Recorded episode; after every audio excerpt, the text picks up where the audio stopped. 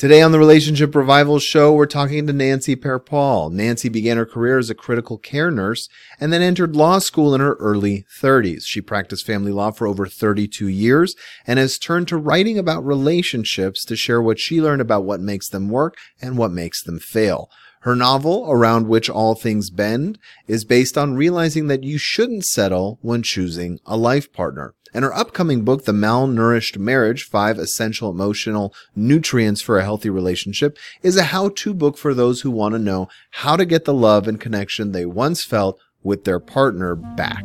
You're listening to the Relationship Revival Podcast with Jon DeBach, also known as Mr. Spirituality. That's me. I'm your host, giving you insights and guidance from over 10 years in the field of this amazing journey we call romance. On this show, I go over everything you need to know about how to get into a relationship, how to get the most out of a relationship, and sometimes even how to gracefully end a relationship without pulling your hair out and going crazy. And occasionally, I'm even joined by new and old friends who are also relationship experts to bring you guidance and wisdom with new perspectives. Thanks for stopping by.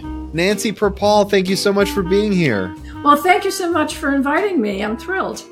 Yeah, I I love your background. You you know you started, or I don't know if you started, but you you were a critical care nurse, yes, and then you were a family law attorney, and I guess you're still a nurse and you're still an attorney, and you're focusing now mostly on writing. I take it. Correct. Is that right? Yes. yes. So you know those are both incredibly demanding fields. Mm-hmm.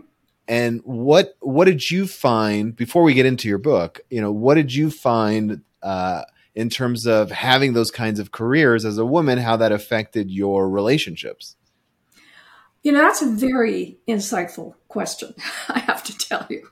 Um, you know, I when I graduated from high school in 1965, I had two options: you became a teacher or a nurse. That was it.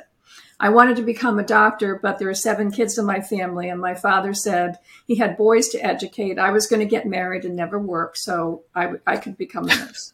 so I became a nurse. But, I love how uh, I love how being a nurse is never working somehow.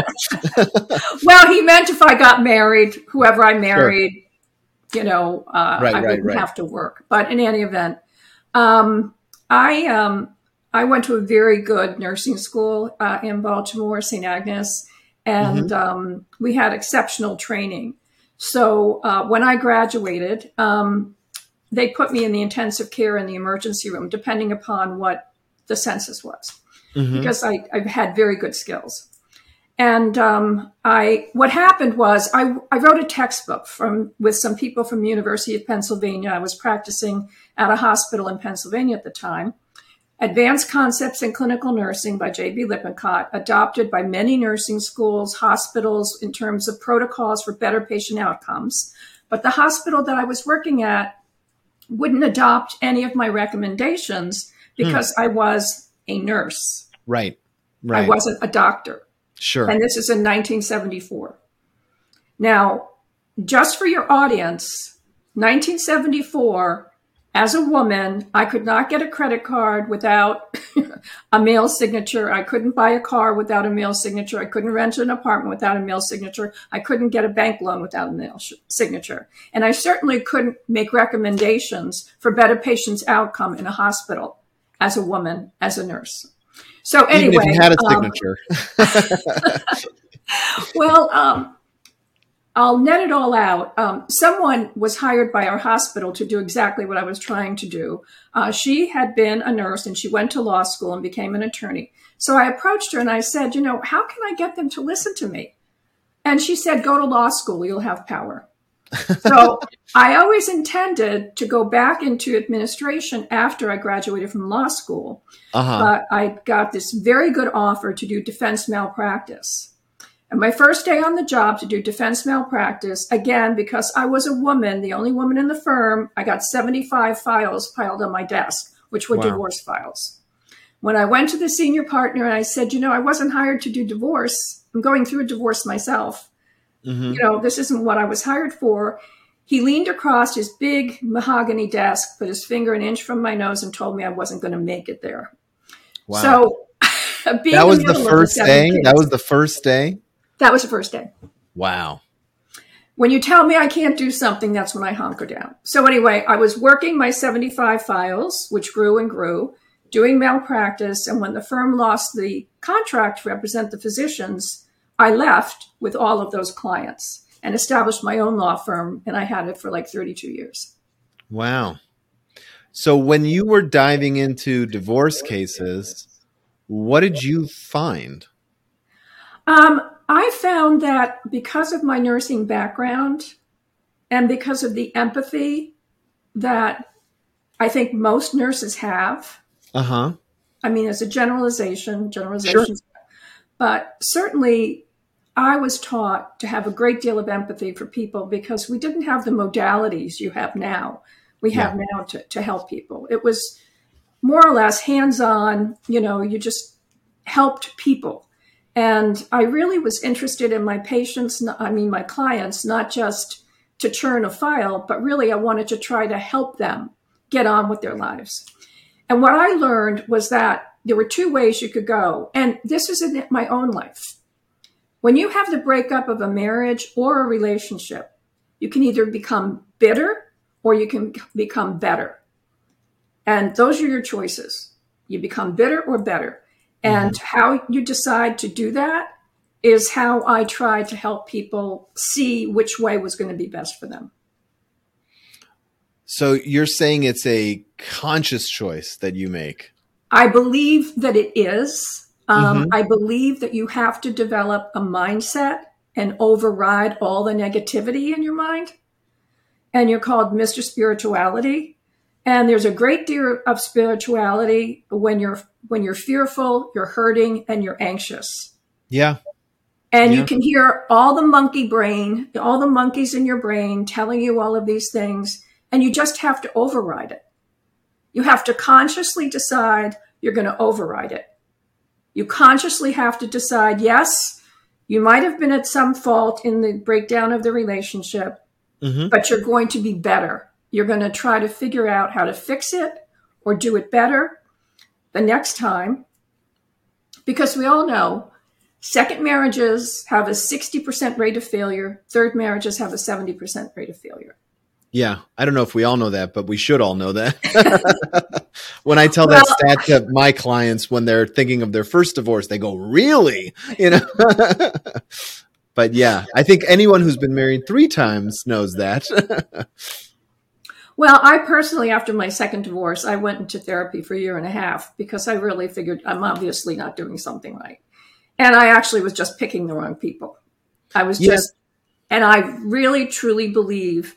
Recently on a podcast, uh, the the um, host asked, "What is the number one reason for divorce in your vast experience and your own mm-hmm. experience? Mm-hmm. What's the number reason?" I said, "It's not infidelity, it's not sex, it's not money, it's misaligning with the person that you're you're you're partnering up with to begin with. Yeah, I could see that for sure. I mean, I'm absolutely convinced of that. That was my mistake twice. And I didn't make it the third time. And I've yeah. been married for 18 years and incredibly happy. Um, you know, we have a blended family, so you know that is always a challenge. But sure. we, we've, com- you know, we have compromises and it's completely different than my first two marriages. Totally is, different. Is it also the longest one you've had at no. this point? my first one was 17 years. My third, uh, my first 17 or 18 years. Second 20 years, and this one is yeah, 18. I'm 75 years old. well, you well, you can't blame you for not putting in some good effort. I mean, almost 20 years on each one so far. So that's yeah. that's a heck of a lot of uh, you know, you gave it a good college try. I could tell you I could tell you that. It's not it's very clear that it wasn't, you know, a whim or something like that. Um, talk to me about your book, the one that's upcoming, The Malnourished Marriage. Uh, the Malnourished Marriage, um, we all learn concepts through metaphor you know, an idea is like a food. Um, you know, a book we digest, right? Um, a thought we regurgitate. Um, you know, we all food metaphors have been used for centuries. Shakespeare peppers his plays with food metaphors, mm-hmm. um, and in order to communicate and be on the same page in a relationship, you have to use the same words. And the reality is, and I've done a great deal of research, uh, I think probably the best researcher on this, the difference between men and women and in linguistics, was Deborah Tannen, the PhD. And I've really studied her work and that of her, you know, other other linguists. There really is a difference between the way men speak and women speak. And when we use different words, we, we're in different worlds. And so the malnourished marriage is a concept of using the food metaphor to try to get a joint language and words, if you will, to bring those worlds closer together. I use communication equals water. You can't live without water, and you can't live in a relationship without communication. Water can crash or it can flow. Right. Words can either what or what. They can either crash or, or they can flow. And then I go I go through five essential emotional nutrients, which protein is the building block of the body, and sex is the building block of a relationship. And um, sex is vital, and sex doesn't have to be. Sex can take many forms. Mm-hmm. Sex can be an intimate emotional thing, not necessarily physical at certain ages, but you still need to have that. You need to communicate a desire for the other person. Um, the other thing that you need in a marriage is like carbohydrate is humor. You have to have humor in a marriage. If you don't have humor to break those awkward Tense moments, moments of tension, yeah. you know, it, it, it wears down. It wears down the ability of the couple to really withstand, frankly, the monotonum, the boredom, you know, the regular day to day things. You have to have, you have to have humor. The next thing you really need is you need patience and you need the big C compromise, right? Mm-hmm. And that's like a healthy fat. Healthy fats protect the organs, okay? Patience and compromise protect the relationship. You have to have patience and compromise. And the way to get that is not to argue your point. Because, as I said a minute ago, men communicate from a position of power. And boys, boys are not born genetically to feel as if they have to be powerful. They're socialized to feel as if they shouldn't be pushed around. They should be in control. Um, nobody should tell them what to do. And unfortunately, it's less and less now, but especially a woman, especially a woman. Um, and women, we, we get connection and we get love through trying to compromise. And communication is a negotiation for connection. And so, what I try to explain through the last essential um, element is trust. Trust is like a multivitamin. A multivitamin is what you take when you're lacking something. And mm-hmm. trust is what you've really got to work on if your relationship is struggling. There's something wrong with the trust factor. If you're not trusting your partner, you're struggling. So um, I go trusting them in what way? Because trust is so it's such a big part of every relationship that I dive into, and there's there's different you know obviously there's the trust that they won't have a bout of infidelity, but I feel like trust goes much further beyond that. So I dive into that a little bit for me. Well, I mean, again, you, you're very insightful. I mean, trust is every single um, cell of a relationship. You've got to trust the person that you, have you've, you've decided that you're going to partner up with for the rest of your life, and um, it has so many levels um, that you know it's again because it's an abstract. Trust is an abstract idea. Mm-hmm. Love is an abstract idea. Yeah. I think all emotions. I think all emotions are abstract. They're, they're all abstract ideas. Patience and compromise are abstract. So you can't really, you know, like I struggle and struggle to try to explain it. A best way to explain trust mm-hmm. is that when you feel as if it's lacking in your relationship, you, you know, it's like taking a multivitamin to boost you up. You've got mm-hmm. to think about what what was the positive thing that this person brought to me that I wanted in my life. What was it? And mm-hmm. that you have to focus on that. Yeah. I I always look at trust and try and it's you're right, it's much easier to define it in terms of what it's not or what it feels like when it's missing because it is so abstract. But one thing that I find a lot of people struggle with, and this is related to infidelity, is the trust that your partner won't leave you or that the mm-hmm. that the relationship is stable.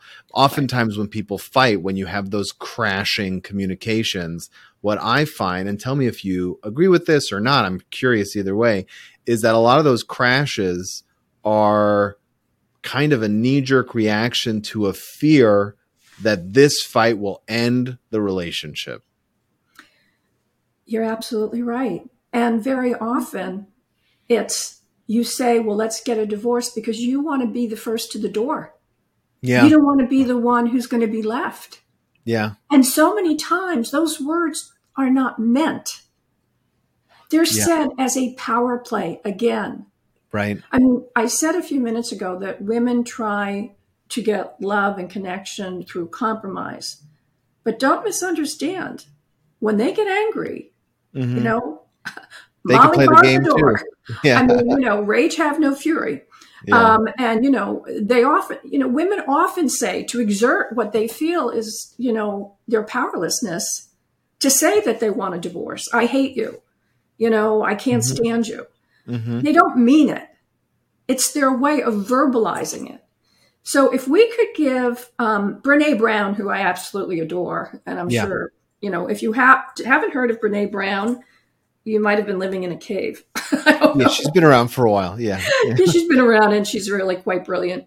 And she talks um, very frequently about using a different lexicon, using a different word you know, if it's if the word you're using with your spouse or your partner is not working, find mm-hmm. a different word. Yeah. Absolutely. And so, you know, for me, trust is, you know, we need a multivitamin here. You know, I'm feeling this way or that way, but you've really got to. Two people are not going to make a relationship work. Each person has to decide themselves that they're going to make the relationship work. Mm-hmm. And it's that decision that each of the people make in concert, or one may be slacked behind, but they decide, yes, they're going to make it. If one person changes in a relationship, the relationship changes. Yeah, I agree with that wholeheartedly. I've seen it over and over again. And it was, you know, I've I've experienced it in my own relationships. Now, I didn't want to change two of them, but I've I've metamorphed, I've metamorphed in my third. But, um, you know, relationships,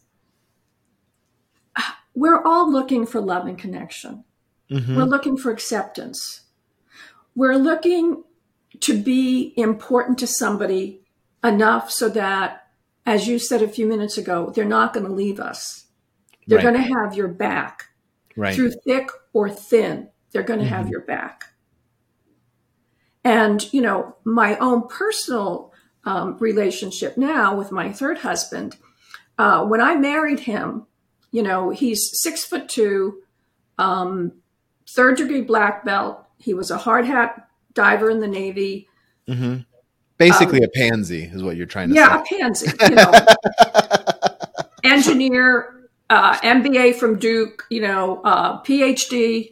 Um, and you the know, old mold of what a man was, right? And yeah. I, when I, when they said, you know, sickness and in health, I was thinking a flu or a cold.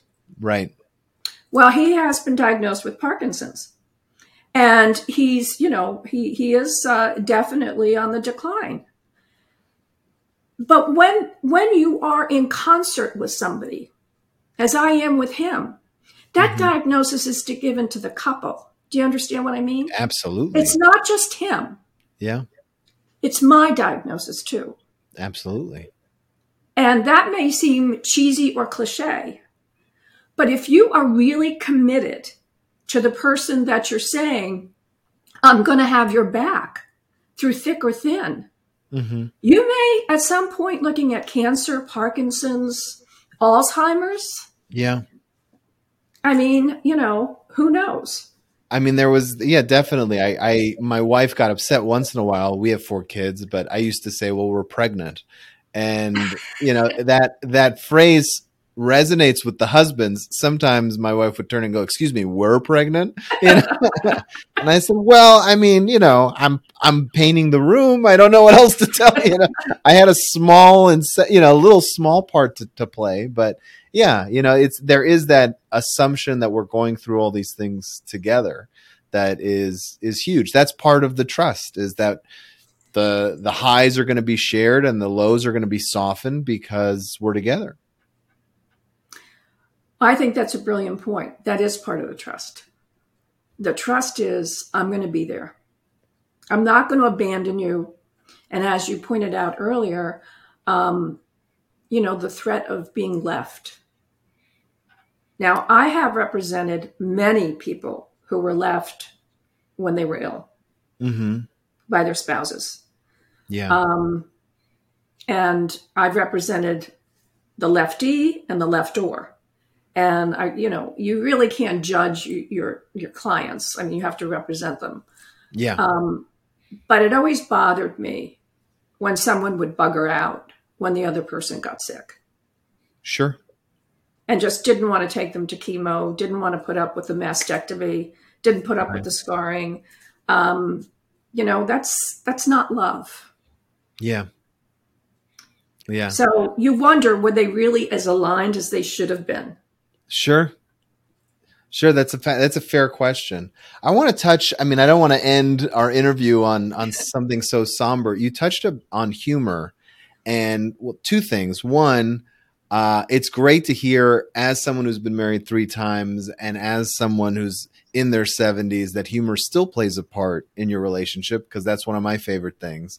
And secondly, I you know I feel like not enough people. I don't talk about it a lot for sure. It just doesn't come up. But I, it's nice that it's one of those core elements that you bring up because I'll tell you about a, a, conversation I had with my wife just about three, four weeks ago.